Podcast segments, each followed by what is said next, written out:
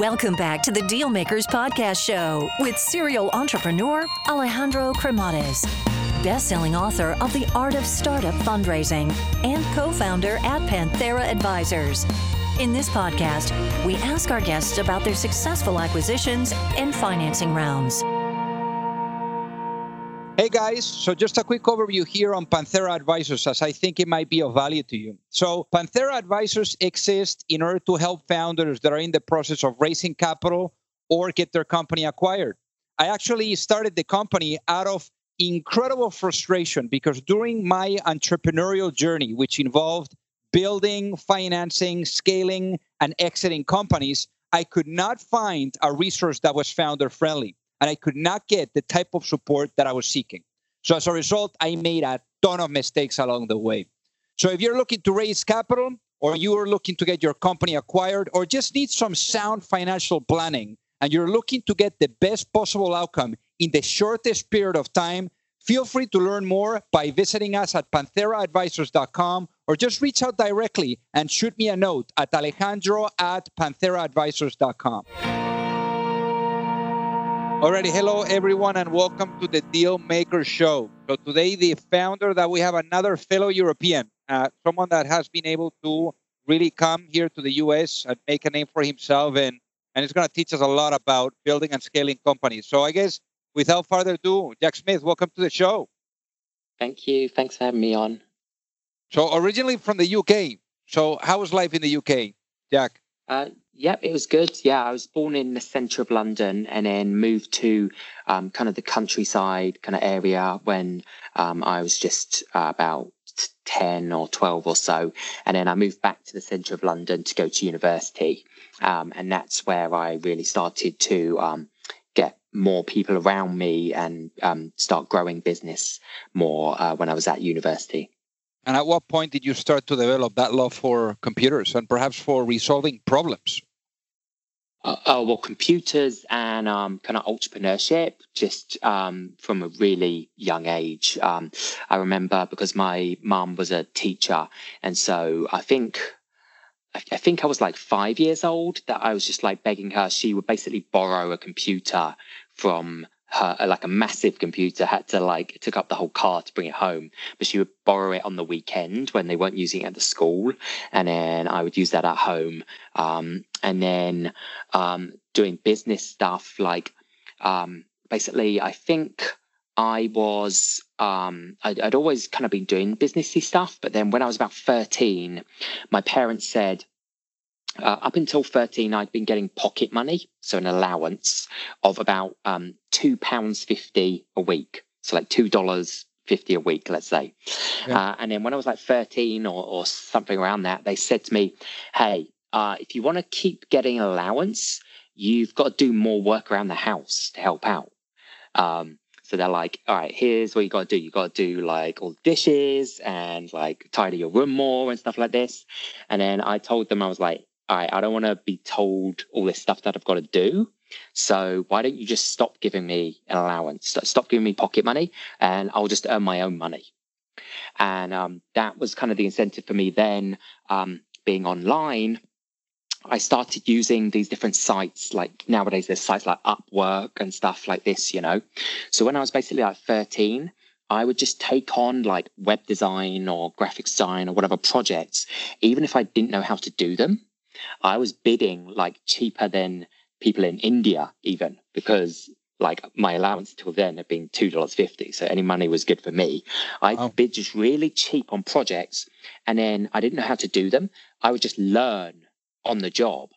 So basically, I saw it that people were paying me to uh, learn how to use Photoshop and stuff, and it kind of worked fine. Um, but then I do remember one time when I think it was about 14 or something. Uh, and I was doing a project with this client in America. And then um, I sent over the work to them at like 10 p.m. and then kind of went to sleep. And then um, it did the file didn't attach the email properly or something. And so, like at midnight or something, they actually phoned my house, the uh, house phone in my house. And then my mum picked up. And then they were like, "Hey, can I speak to Jack?" Um, and then my mum is like, it, it's it's midnight and it's a school night. He's got school tomorrow. He can't talk to you right now. Wow. And then this guy is like, uh, wait, how old is he? I thought we were dealing with like a 30 year old or something. That's unbelievable. Yeah. Wow. So I guess I guess yeah. those were probably like your your your first steps now into entrepreneurship and into Yeah. really realizing that you could, you know, create your own destiny, no? Yeah. Yeah. And just like, I think from that moment, I always kind of, um, I never really considered, um, I've never had an actual job. I've never considered having a job because just freelancing or being an entrepreneur just showed me that I had, I didn't have to, people weren't like telling me what to do or I wasn't having a boss. So I, I them a lot since early on. Got it. So then what got you into, you know, going I guess to university rather than, you know, just just building a business and and keep going, you know, in the business because I know that you obviously did, you know, your business before university, uh, but with what which was Media Roots. But uh, but I Mhm. guess tell us about Media Roots and then tell us about, you know, kind of like putting that on hold and going to uni. Um, well, I didn't actually put it on hold. So I started it um, before when I was in high school, and then I carried on doing it when I was at university as well. Um, basically, I just got a tiny office, um, like just could fit like maybe like three or four people, and um, I got it just up the road from my university. So basically, I was kind of full time doing my startup, but then I would run up the road, do a lecture, and then I would just run back to my office um, and then carry on working from there. Um, and yeah, Media Roots was doing kind of like um, tutorial videos, like how to use Adobe Photoshop, how to use Microsoft Word, stuff like that. Okay. So whatever happened with Media Roots?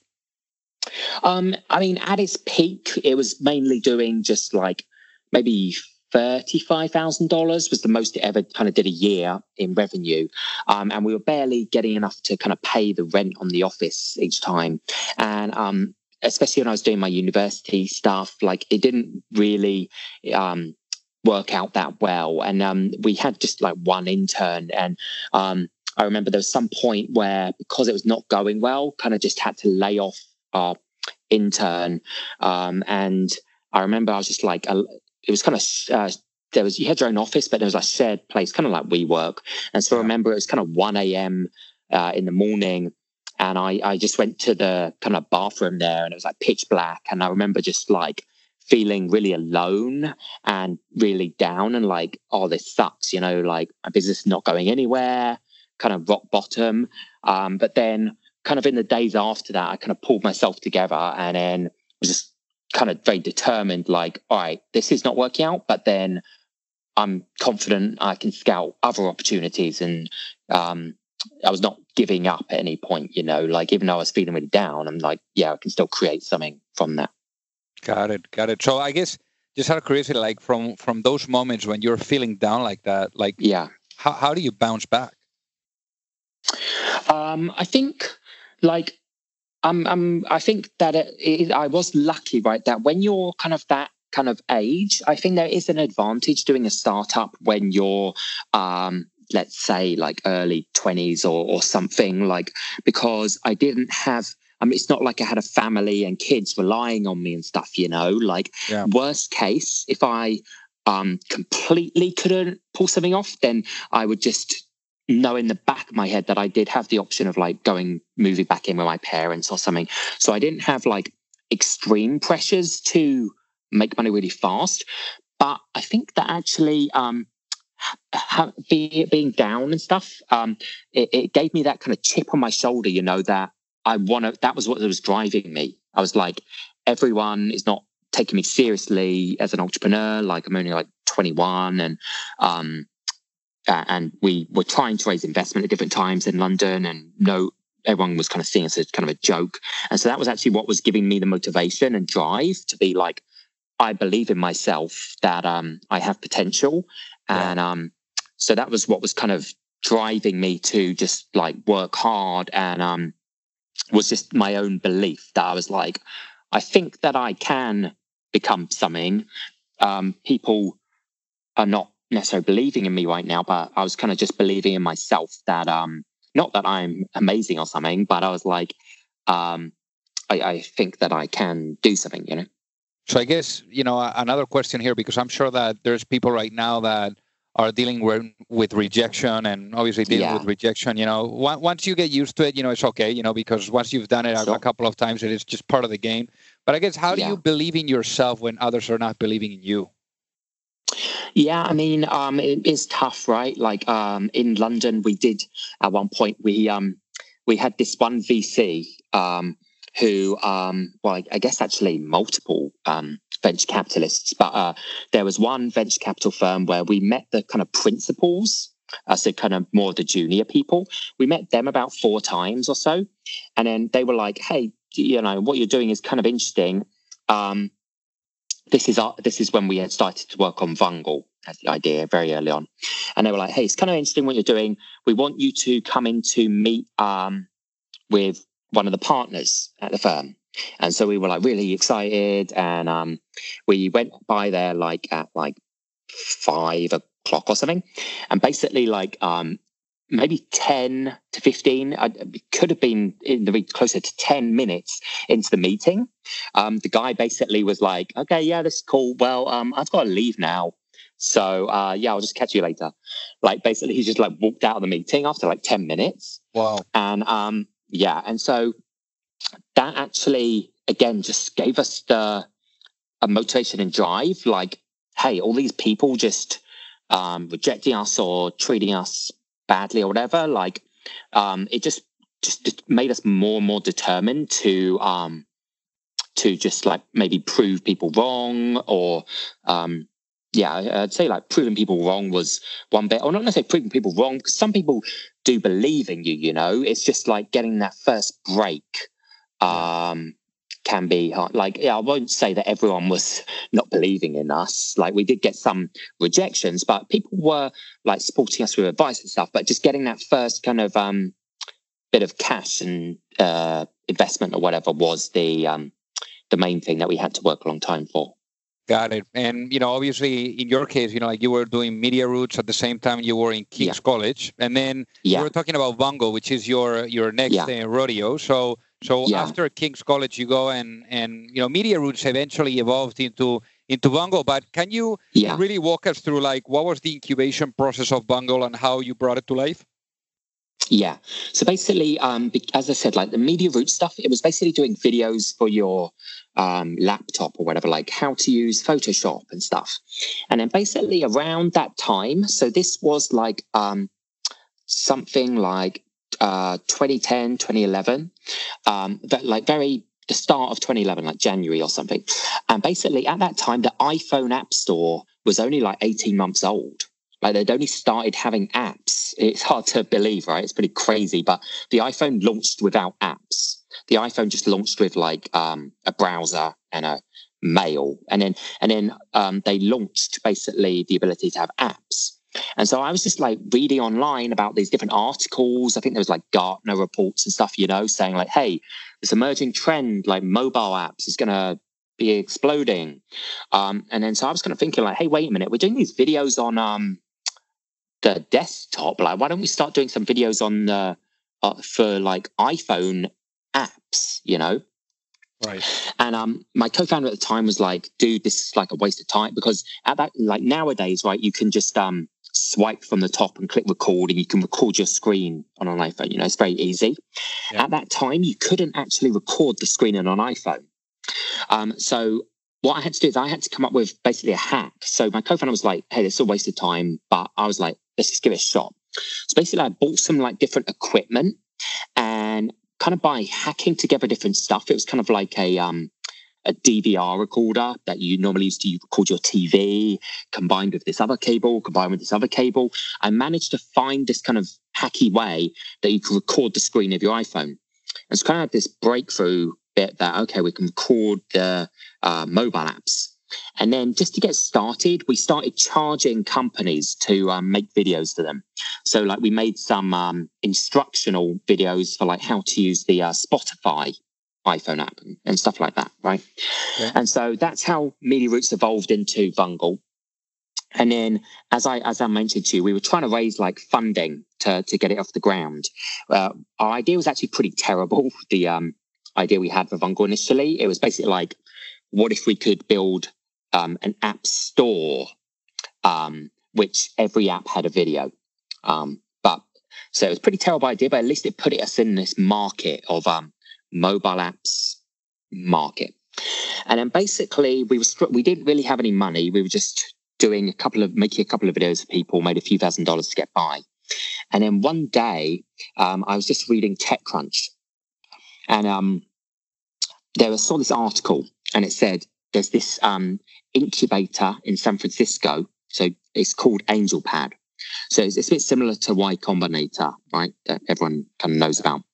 And it said, um, hey, this incubator, new incubator, AngelPad, and they're giving every company that joins $100,000 and um, or or 120,000, I can't remember. And they're basically like, hey, and they've reserved one spot for um, TechCrunch readers. So click here to apply. Um, and I said to my co-founder, like, hey man, look what we're doing with no money. We should apply to this.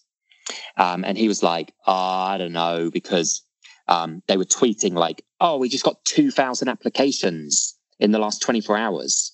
So he was like, look, there's no point in applying. Like, we'll never stand out from the crowd. Um, and I was like, you should just give it a shot. Like, what's the worst that can happen, you know? Yeah. Um, and basically, I'd found this hack on LinkedIn. I, would never really used it for anything before, but I'd found this hack where I was able, LinkedIn at the time, I just launched something a bit like Google AdWords. Like everyone knows Google ads, Facebook ads, right? LinkedIn yeah. had launched LinkedIn ads. And you could target, like you create an ad, and then when you're doing the targeting, you can be really specific. You can say, like, I want to target a person that works at this company. So let's say Google. And then you can say job title. Um, so I did like, I tried to create an ad targeting founder of AngelPad, right? Okay. Um, and so it told me on the right hand side of the screen, it was like, this ad will target it tells you how many ads, uh, people your ads will target. And it told me this ad will target one person. So I tried to submit it. And then, as you might expect, it said, like, this is not targeting enough people. You need to target more, more people for your ad. Uh, you can't run an ad just targeting one person. But I was like thinking, like, all right, well, wait a minute. Well, what is the limit then? So then I just added one more person. So I said CEO of AngelPad or CEO of Google. And I tried to submit it. And then again, it's like, you know, you're not targeting enough people.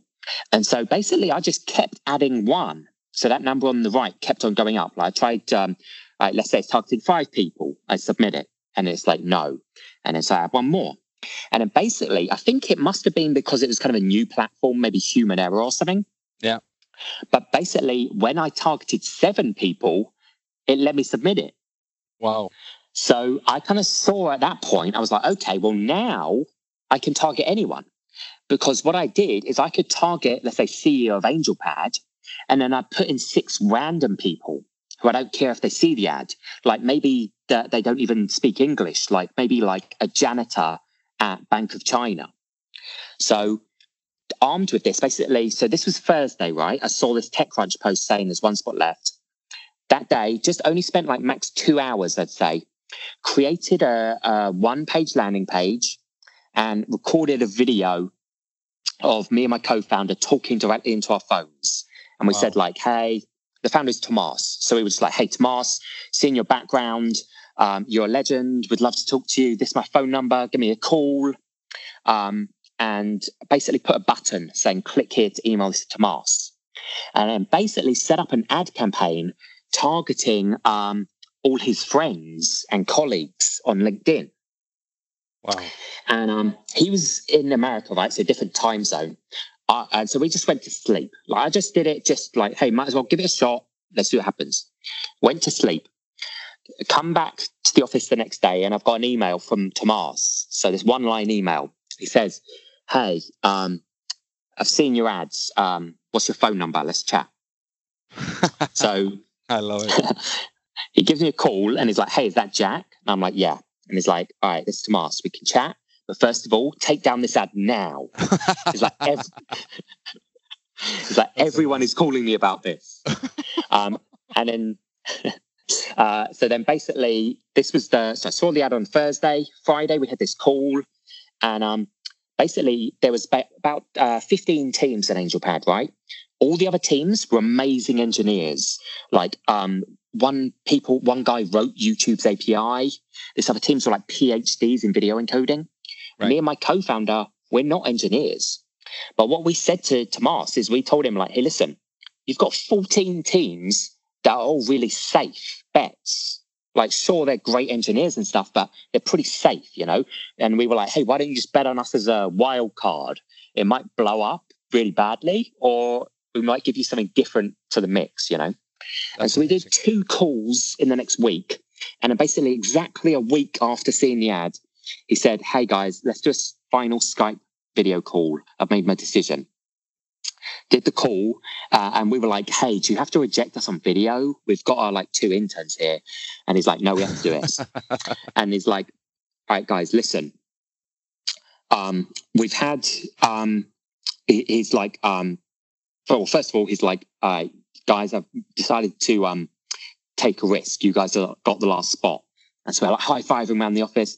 And he's like, but listen, we've invested in teams who are abroad before. And um, our investors don't like it when they like go back to their home country after the program finishes. AngelPad is 12 weeks. So it's like, if you're going to do this, you need to move to America permanently. And um, my co-founder and I, we didn't even need to look at each other. We didn't even need to speak. Like we just like immediately were like, yeah, that's no problem. Yeah, because wow. we wanted this break so badly. And it's like, okay, then, well, the program starts on Monday. So just get the first flight out here. Um, and that is basically our big break. We got the $120,000 from that. Um, and now having the first person that believed in us, that really spurred us on. And coming out to America, we came on a three month tourist visa. And I think that time pressure that, all right, we need to pull all this off in three months, um, that is what caused us to be able to move really fast. Wow. Well, shout out as well to Thomas Korte. You know, he's been on the show and, sure. and he, he's really oh, he fantastic. Has? Oh, awesome. Yeah, so he's he's really oh, fantastic. So, so I guess the um I want to ask you here then, uh, AngelPad, what, what was that experience yeah. for you guys? Like, what was the before and what was the after? Yeah. Well, the first day they make you turn up and pitch to all of the other people, all of the other teams, right? And so all of the other teams were pitching, and we were just like, "Wow, these guys are amazing." And then we pitched our idea, and um, kind of see looking around the audience because we were kind of actually thinking of doing an Android app store to start. And then pitching, and I'm seeing everyone with an iPhone, and it's like this idea. We kind of gathered that idea was terrible, and so then basically we were like, "All right, we've got three months to one. We needed to get an engineer, like a CTO, because me and my co-founder we were not engineers, and then two, we kind of needed to come up with a new business idea because our idea kind of sucked. And then three, we wanted to raise some funding um, because otherwise we told all these people in England, we're like, hey, you rejected us, but now we're moving to America. So kind of like we didn't say fuck you, but we were kind of saying like, hey, fuck you. and then because we thought, oh, we'll just move to America and then we're millionaires. And then I arrived there and I'm like, oh shit, this is actually hard work even now here. And right. so we're like, we need to pull this off, otherwise we're going to look like idiots going back to England. Yeah. So the main thing that Thomas told us, he taught us the main thing that I learned, right? And um, it, it's actually um, there's a book that kind of says the same thing. The book is called the Mom Test, M O M test, and basically what Thomas told us is about customer development. So he taught everyone. He told everyone like, hey, listen. I, what, what I want you to do is I want you to phone like 20 of your potential customers and don't try and sell them your current idea like, don't pitch them your current idea. Instead, just chat to them and ask them, what is your biggest challenge in your working life or whatever? And so we were doing stuff for app developers, right? So we called app developers and they told us, hey, we're engineers. We know how to build an app, but we don't know how to get users. So that's what we're struggling with. And so then we had our pain point. We're like, all right, what can we do to help these app developers get users? Now, I told you early on, right, that every other team in AngelPad was an was an engineer, apart from us. We thought that was a massive disadvantage. it actually turned out to be an advantage in some ways because engineers um, sometimes it's a stereotype, right? But sometimes they can be quite um, introverted and not yeah. want to speak to customers and stuff, right? So one of these other teams, there was like three of them, all like amazing engineers, PhDs in video, uh, like video encoding and stuff. But they basically spent the entire 12 weeks just coding what they thought was going to be a good product. And then after 12 weeks, they launched it and then no one wanted it. Yeah. But me and my co-founder, we we were not engineers. So what we did is we actually tried out six different business ideas in the space of about two weeks. Um, we just created a fake landing page for each idea. And then we went and we actually just try and sell, we tried to sell, we tried to get customers. So we made it look like it was already ready. So we had like one idea where we were like, hey, we can help you get your app onto uh, a blogs, like, or app review websites. And people told us, like app developers told us, like, oh, this is an amazing idea. And we were we told them like, hey, we'll charge two hundred dollars normally. We'll give it to you for twenty dollars. And people said like, oh yeah, that's great. I'll sign up as soon as I get home. We got zero sales. Wow. Because people were just telling us that oh, it's a great idea, just so they wanted us to go away. And how were you, you know? getting these people, Jack? How were you getting these people to go to that landing page? Um, we actually weren't necessarily um, online getting people to go to it. What we did is we went to like uh, meetups and conferences and we showed people the landing page and they were like, oh, yeah, yeah, when I get home, I'll sign up. Like we gave them business cards and stuff. Um, but we realized that, you know, if they're not, if no one is willing to sign up when we're doing it for like $20, it's not a good idea, right? So we quickly kept on killing the ideas. And then our sixth idea we came up with is what Vungle is today we basically I'd seen some video ads on my phone, but they were like for AT and T and Verizon and stuff. But I was thinking like, hey, what if you could have a video ad advertising other apps and other games? So we said to app developers like, hey, listen, what if you could have a video showing what your app does, kind of like a movie trailer, like 15 seconds, and show it inside of other games? At the time, the only other option were kind of banner ads and so videos like this, then people were like, oh, this is awesome. So they were like, hey, listen, when you launch, I want to be your first customer. Like put me down for like $5,000, $10,000. And so we knew we had the right idea, this sixth idea. We knew this was the right idea because then people were kind of throwing money at us, you know, before yeah. we couldn't get a single sale. Whereas this one, people were like, I want to be your first customer. And so that's when we knew we kind of had like product market fit. Wow. Very, very cool. So then once you had that type of validation, how did you go about, yeah. let's say, because here you the, the beauty is what you were saying. You guys were building based on data rather than building yeah. on assumptions like all the other engineers yeah. were doing. So I guess once you you knew you had the winner, how did you go about, you know, the execution? So basically, the other thing is, um, I speak to many entrepreneurs many of the time, right? And they're like, "Hey, I don't have a CTO, so I'm helpless," and they just they feel like, "Oh, I'm so unlucky. Um, I can't do anything at all until I get a CTO. And um, they're, and they're just treating it like um, feeling sorry for themselves, right? Yeah. But the thing is that if you're doing that, why would a CTO want to join you? You're not offering anything. If you're just like, oh, feel sorry for me, join my company, that's not appealing, right? so for us, what happened is because we got these um, pre-orders coming in, it made us look pretty attractive, right? Like, oh wow, these guys are closing deals. So we what we had is we had this engineer, and uh, he was just working. He had a job. He had a day job, um, but he was just helping us out in the evenings. He'd come by for like two hours in the evening, and then basically what we did is going through AngelPad. We got some um, of our friends. We told them like, hey, listen, can you just uh, have a have a word with our engineer guy and just like hype us up a bit? And so we said to our engineer, like, hey, why don't you just go down and help those guys carry some food from like it was just a happy hour. So we are like, hey, help them carry the beer upstairs. And so he went to help them. And then we got them, our friends basically told him, like, hey man, uh, you know, Jack and Zain, like this Vungle is kind of taking off. Like you should join full time because they're probably going to raise a lot of funding soon. And um, it, it will it might get too late. You should join them whilst it's early. And then so that kind of planted the seed in his head. And then um, we what happened is I actually hit up. I found this guy who'd founded a mobile advertising company before, and he'd exited it. Um, the guy's called Lee Linden, yeah. and um, I just sent him a cold message, actually via LinkedIn, and I was like, "Hey, um, you, you know, you've had an exit in this space. Uh, would love to just uh, get your feedback about what we're working on." I genuinely wanted advice, and then found out this is what's great about San Francisco. His office was actually just around the around the corner. Uh, it was like two blocks away, and so he was like, "Hey, yeah, just come by." We met up with him, just chatting, and then he got really excited. And then he's like, "Hey, um, I'd actually be interested in like angel investing if you're interested." And we were like, "Oh yeah, definitely interested," you know.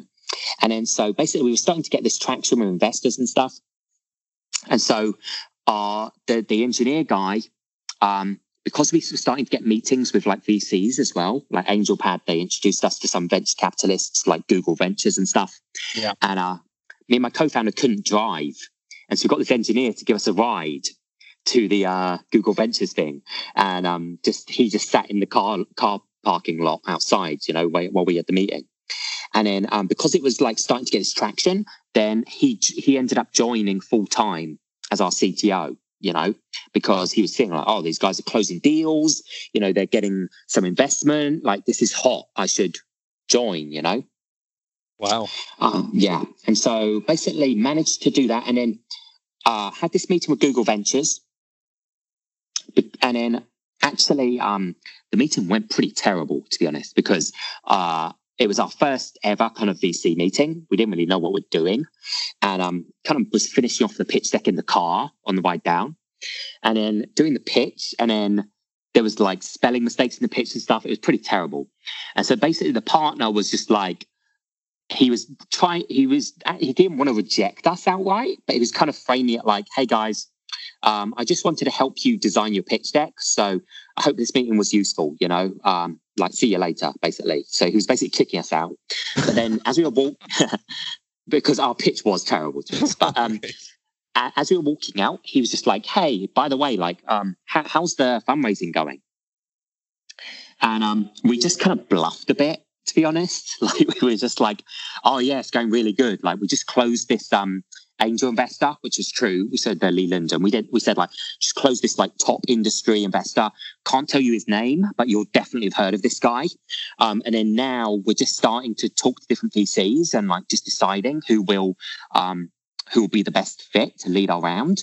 Thanks so much for like helping us. And it kind of made him a bit paranoid, I guess. And so basically, he actually just like out of his briefcase or something, he just pulled out some like papers and then just like put it on the table and he's like, uh, all right, here's the deal. This is a term sheet. Google Ventures is going to lead you around.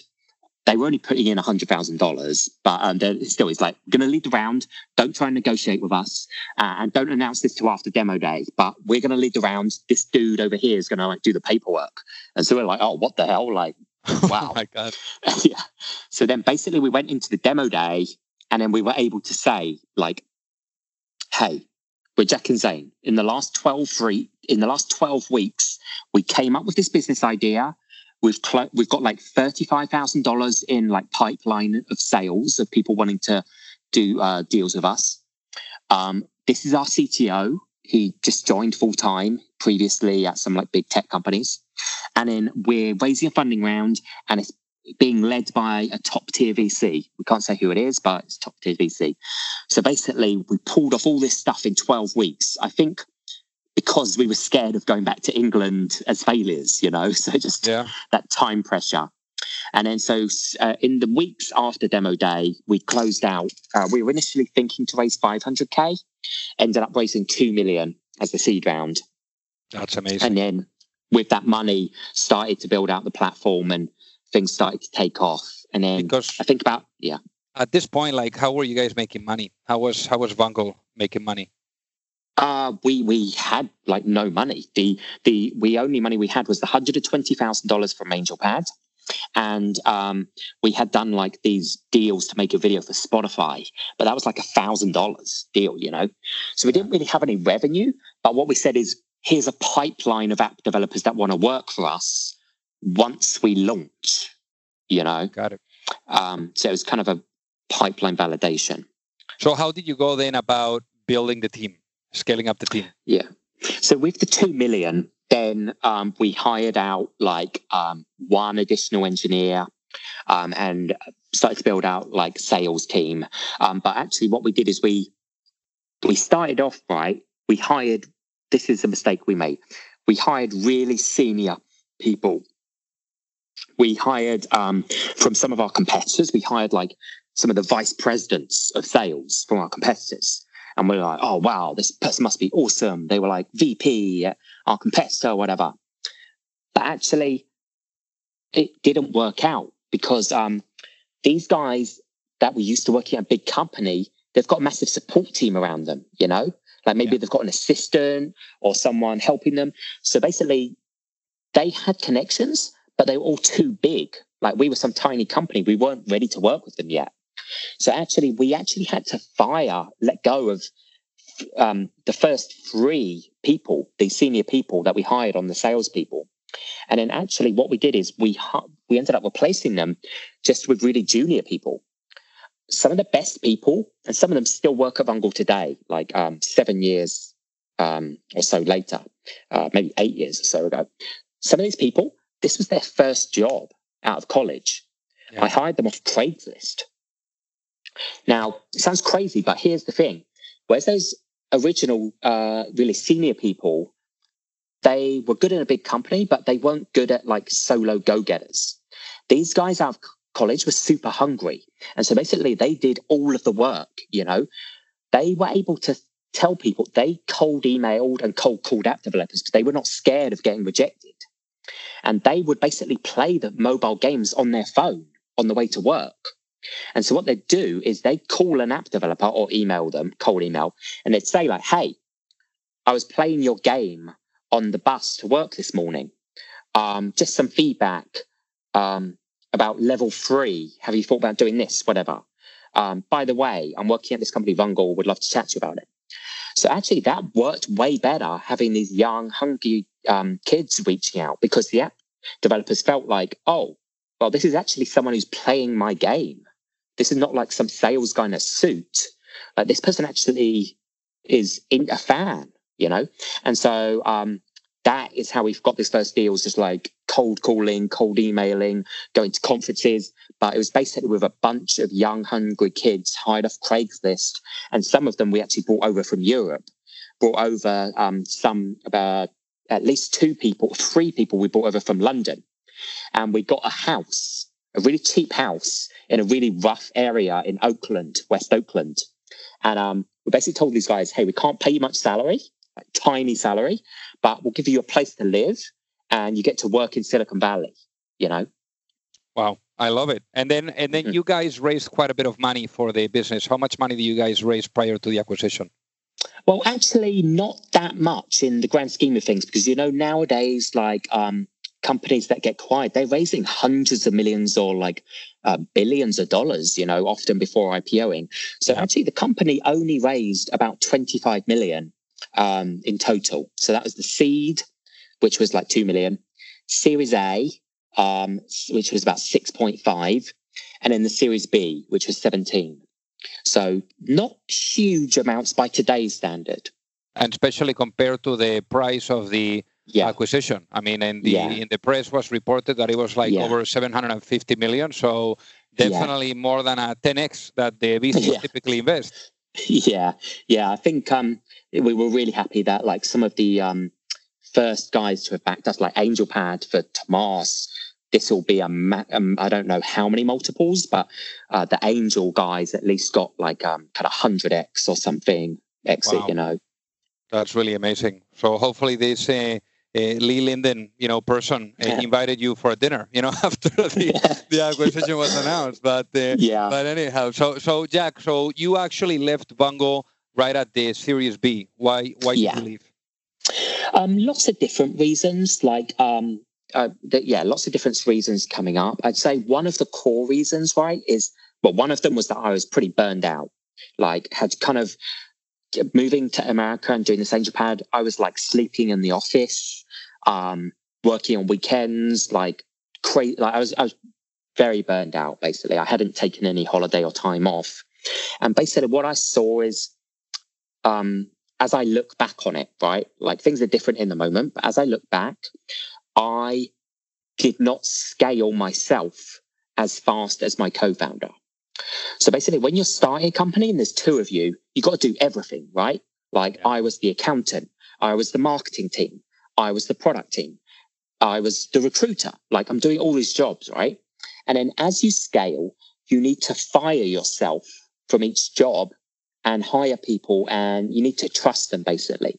And basically, I didn't do that well enough. Like things were moving crazy fast and I was not like evolving my job to dele- I was not, I didn't move from doing to dele- delegating. I was still micromanaging. And that meant that like I was being burning myself out and I was also slowing down everyone around me because like if we were to buy a printer for $30, I was insisting that I had to write off the check on it, you know, because I was so, because we'd always operated with no money, I just didn't want to waste the money that we had. But so basically, I was like not scaling. And then our, our venture capital guy, um, I, I had been leading product and marketing and stuff. And then towards the end, I was leading product.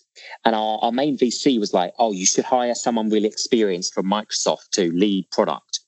And then I was like, all right, but then what shall I do as a job? And they're like, oh, you should be like the product visionary. And I'm like, that's not a job. What are you talking about? Like, um, so basically, what I should have done, right? This is with hindsight, right? Like, what I should have done, if anyone else is in this position about, you know, you've started the company and you've built to some point, you don't know what is the best role for you moving forward. What I should have done is I should have taken two weeks off. I should have said, like, all right, I'll go on holiday for two weeks. And I should have spoken to other companies um, and asked them, how did you handle the transition?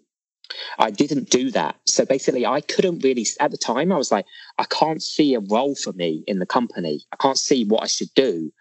And we've hired a really good team and the company's in a good place. So kind of felt like I should leave. If I now, after I left, now I can look at other companies. I can see that every company, there's not a set role. Every company does it differently.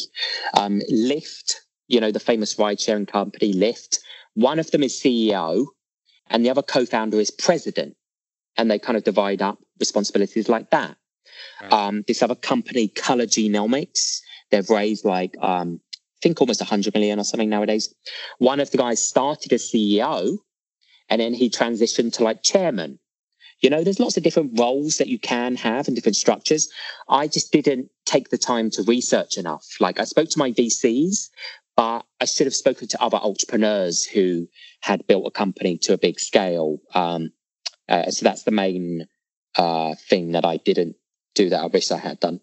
Got it. So what happened next? I believe you went and and and what happened? Yeah, basically, again, I was kind of burned out, right? So I was thinking, like, all right, I should take some time off, but I still kind of had the entrepreneurship kind of gene.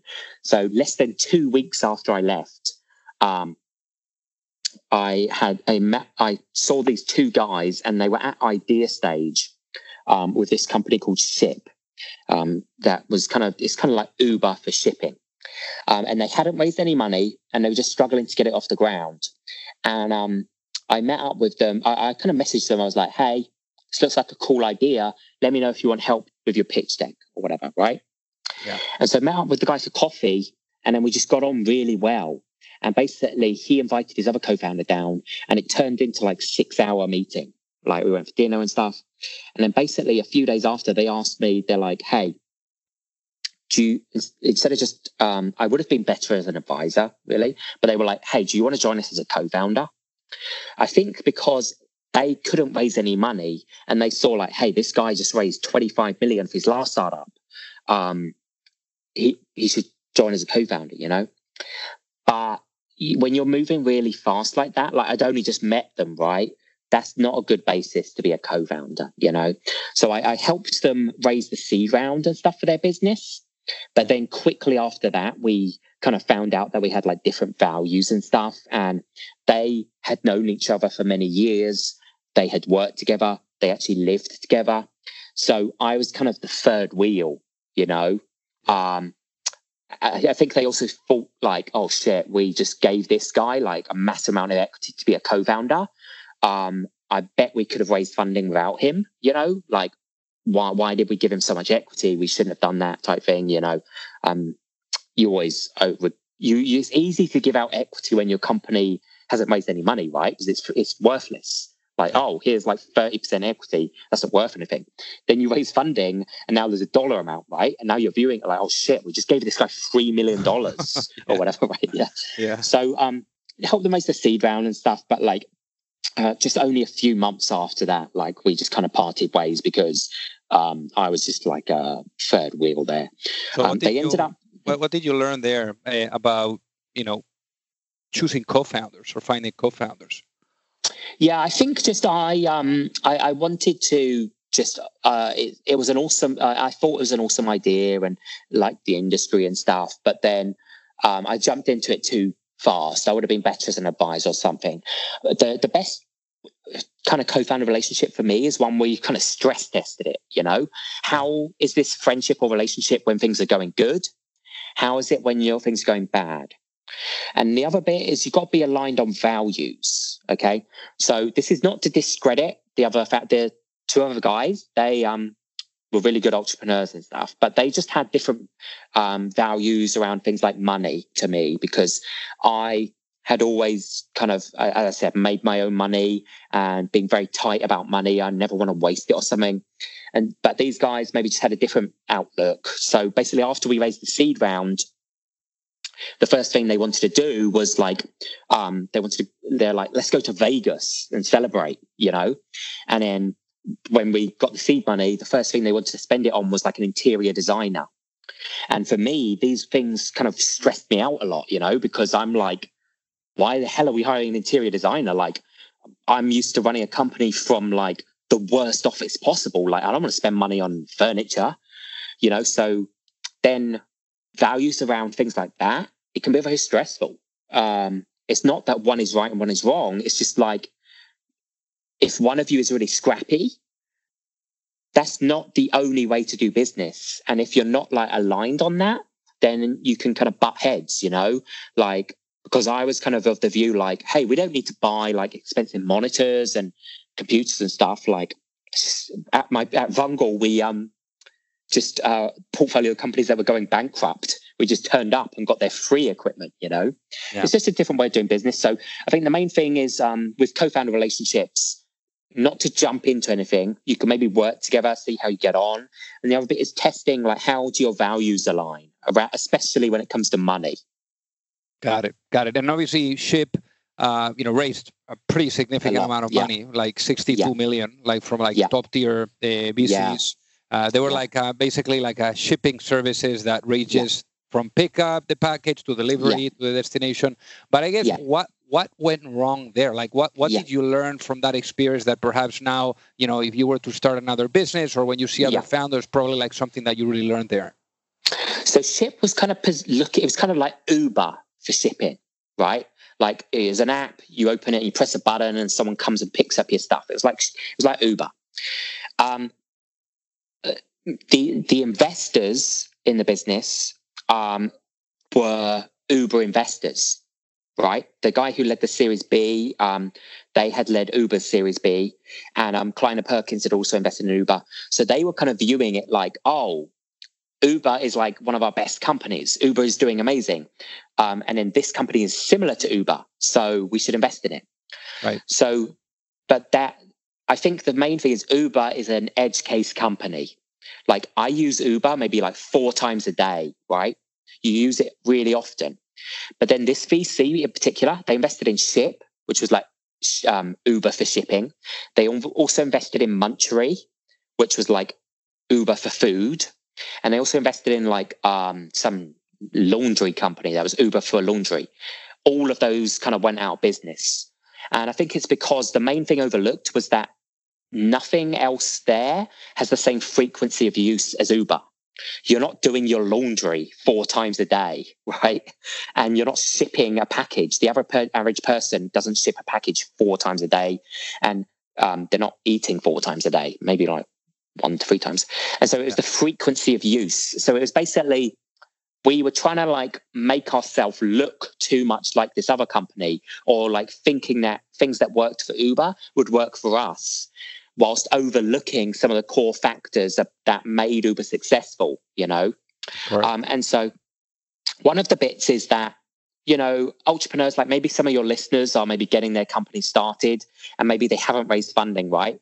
And they look at like, they would have looked at Shyp as being like, why do these guys get to raise 60 million? Uh, no one's giving me money, whatever, you know? But here's the thing like, investors aren't always right. Even the best investors like Kleiner Perkins, Sequoia, They've got some massive wins. Actually, Shyp was led by John Doerr. He he was the same investor that did Amazon. He's on the board of Google. But the thing is, like, even these guys who have had winners like Uber and Amazon or, or Google, they're not right every time, right? And um, sometimes the hottest deal companies are not actually the companies that succeed in the long term. So even if you getting a load of money doesn't make you successful and it doesn't make you um, a good company. Some very good companies might just always be bootstrapped. Maybe they get rejected by every VC, but then maybe that makes them more determined that they're going to make it. And then maybe they might have a better outcome if you don't raise money, right? That's an alternative nowadays. Many people are thinking, why do I even need money? And so I think that's one thing is Silicon Valley hypes up. It's too gl- gl- it's glamified to raise funding. They're like, you meet someone and they're like, oh, how much funding have you raised? But actually, the company who's raised no money might be a better business, you know? So yeah. I think that's kind of a trend that's changing. And I think that, you know, like people don't really get it right. I mean, when, when yeah. you're asking people about success, they tell you about the yeah. money raised, they tell you about yeah. the amount of employees, but but exactly, I, at the end of the day, exactly. I'm thinking like, no, for me, success is revenue per employee. Yeah, yeah. So, or, or or if you're a sole founder um, and you're making a million dollars a year, that's um, there's a difference as well between revenue and profit, right? Like some of these companies are not profitable ever. If you're making a profitable business that's bootstrapped, that is just as glamorous as a company raising 60 million that's not profitable. Yeah, right? there you go. Especially because when, when you give up all the equity, then you're gonna yeah. probably if you're bootstrapping and you do let's say like a 10 million or a 20 million dollar sell, you're probably going to yeah. get the same, you know, proceeds than if the company is sold for like 200 or 300 if you've raised, the, you know, pretty substantial money. Probably more, dude, because you know sometimes yeah. what people don't realize is, let's say like Shyp, right, raised sixty million, but the peak valuation was two hundred and seventy-five million, right? Right. So that meant that Shyp couldn't sell for less than that, because if they sold for like a hundred million, then like all of the money would have gone to the investors. So, like Shyp could have maybe, if it hadn't raised any money, maybe it could have sold for 100 million or something, been an awesome outcome for employees and, and the founders. But because it raised so much money, that meant it kind of had to sell for maybe close to a billion to get the same outcome. Yeah. Yeah. No, I totally, I totally, totally get that. Now, one of the things that you did here, um, you know, you were talking about being right and you know being able to succeed as an investor being able to also make mistakes as an investor and then after the experience of Shyp you were an advisor to companies obviously yeah. now you know investing and you know from yeah. the proceeds of uh, of of Vungle, you know, probably yeah. now you have more more more money to deploy than ever. So I guess sure. now now when when you are uh, looking at companies. And you know, yeah. one thing that I've seen is that you're very creative. You you seem to be like a Swiss Army knife, you know, coming up with all these unbelievable ideas of how to target people and all of these things. No? But I guess sure. like to optimize your chances of succeeding and picking winners. What what are hmm. what are some of the things that you do in order to really optimize for being right? So here's the thing as well, though. Well, Something I had to learn is um as on the investor side, right? uh, I got this advice from some other people um, who said, like, hey, if you speak to an investor and they say that, hey, every company I've, I've invested in has been an amazing winner, then you're like, probably that investor actually hasn't made enough investments. Yeah. Because that's impossible to never have a lot. I told you, uh, John Doerr is like looked as like the best, one of the best investors of all time. And he still has uh, failures. So, in order to get the best wins, um, if you've never had a loss, maybe you're not taking enough risk. You most VC funds, right? You get one company that is amazing success and runaway success, and it doesn't matter if all your other companies fail. You you only need to be right once, okay? And then, but just don't be wrong too many times. And the time that you and the time that you are right, you need to own. You need to go into that with enough conviction, right? You know, you can't invest like a hundred dollars in like every single company you meet because then if you even if you get an Uber, it's not gonna return you much. So you need to um, have conviction in yourself, but you can't be paralyzed about being scared of failure. Got it. And I guess one of the um, one of the questions, and you know, you were talking about Uber. I mean, Uber, for example, yeah. for uh, this this this VC. Let me see if I if I remember uh, first round. So first round, yeah. for example, I think they invested like the seed money on on yeah. Uber like five hundred thousand. I think that at the time of IPO, it was something crazy like seven billion worth yeah. investment. Yeah. Yeah, yep, so what a what a way to be right. So one of the questions sure. that, that I typically have for the guests that come on the show is yeah. if you had the opportunity, Jack, you know, knowing what you know now, I mean you've seen it all, companies that did well, yeah. companies that didn't do so well. What would you tell your younger self? Let's say if you could go back in time to, yeah. to that moment of, of launching, let's say media roots or maybe Vungle, which yeah. was like the, the, the big, you know, break. What would yeah. you tell your younger self? You know, what would be that one piece one piece of business advice that you would give to your younger self before mm-hmm. launching mm-hmm. a business and why? Mm-hmm. So I wouldn't give myself too much advice actually, because I think that there is advantages of being um, naive and I think because um, if you know too much, it gives you reasons not to start a company, right? Because you think of all the reasons it could fail. So there is advantages to being naive. But the one piece of feedback I give is actually feedback from um, this famous investor, Marc Andreessen. And he says that when people look at a company, there's kind of maybe like, if they're judging, will this company be a big success, like billion dollar company? There's different ways you could look at it. You could judge the team. Like this is during the seed round, right? You could be like, am I going to judge it on the team? Am I going to judge it on the product that they've built? Or am I going to judge it on the market? Now, he says the most important factor, and I, from my experience, would agree with this, is most important factor in building billion dollar whatever company is the market. Because if you launch a company in a tiny market that's not growing, let's say umbrellas for dogs or whatever. Yeah. Even if you build the market leader company, if that market is like a $500,000 market, that means even if you build the market leader, you're still capped at $500,000. What we did right with Vungle is we entered by luck a massively exploding market, mobile apps. Mobile apps are making tens of billions of dollars in revenue and it's growing at crazy. If you start a company in a massive market, even if you don't build the number one company, Vungle's not the number one mobile advertising company. Vungle is maybe the number two, number three mobile advertising company. A company started after Vungle a year later is a lot bigger than Vungle. So this is the thing. If you choose a massive market, you don't have to be the first mover. You don't have to be the number one winner. You could be the number five biggest company and you could still build a hundred million dollar company.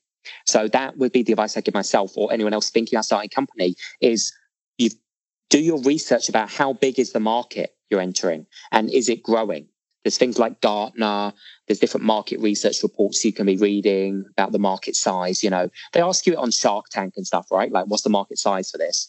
That is the most important factor, in my opinion. For sure. I mean, Google, for example, was the 88th yeah. or something like that to market. So um, yeah. I think that that's a very profound what, you, what you're saying, Jack. So for the folks that are listening, what is the best way for them to reach out and say hi, Jack? Um, maybe via Twitter or um, yeah, Twitter or email. Um, definitely your listeners happy to be helpful to them if there's any bits they want advice on. Uh, my email address is just um, Jack Smith one, as in the number one, at gmail.com um, or on Twitter. If you just type in on Google, like Jack Smith Vungle, whatever, then it should come up. Fantastic. Well, thank you so much for being on the Deal Maker Show today, cool. Jack. Thanks for having me, man. If you like the show, make sure that you hit that subscribe button. If you could leave a review as well, that would be fantastic.